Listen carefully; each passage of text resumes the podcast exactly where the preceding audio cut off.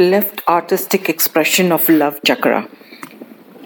Love is the caress of the gentle breeze, felt.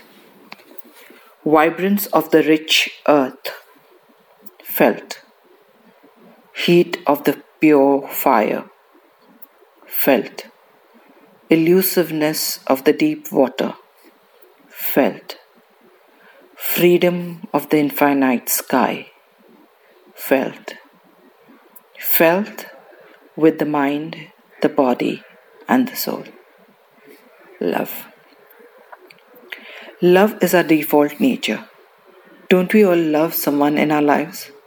It can be our parents, our partners or siblings, our children. It can be anyone. The problem isn't in loving someone, but it is the reciprocation of it. We expect that the other person res- returns it too. This expectation of ours with the way we want to be loved throws a lot of oddballs which we are unable to catch. This leads to miscommunication, misunderstanding, hurts. And so, I believe, is it possible that two people have the same way to express love? Isn't it wise to communicate how we feel most loved instead of misunderstanding and feeling hurt? Isn't it better to love others as they want to be loved, rather than how we think they should be? If we feel, if we love nature, wouldn't we be happy if someone expresses their love by taking us for a walk rather than someplace else? Similarly, shouldn't we be thinking about what that other person loves and make efforts to contribute in such a way?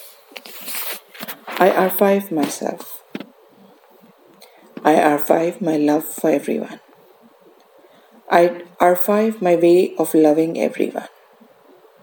I archive my way as the right way. I archive my subtleties in loving. I archive not being appreciated. I archive that everyone should understand. I archive my dissatisfaction at being told what to do. I archive my reluctance to do what they think is right. I archive my association of pride with love.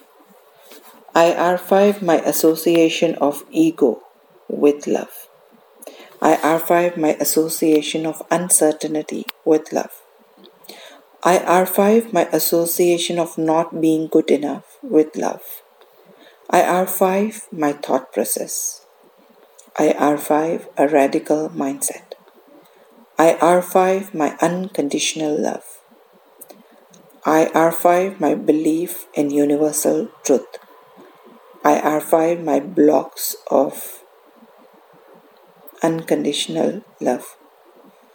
I archive infinite compa- compassion.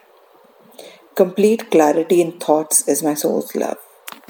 Being a mirror to others' love is my soul's love. My expression of love is my soul's love. And the affirmative action is, I am the yin to others' yang, and yang to others' yin. Thank you.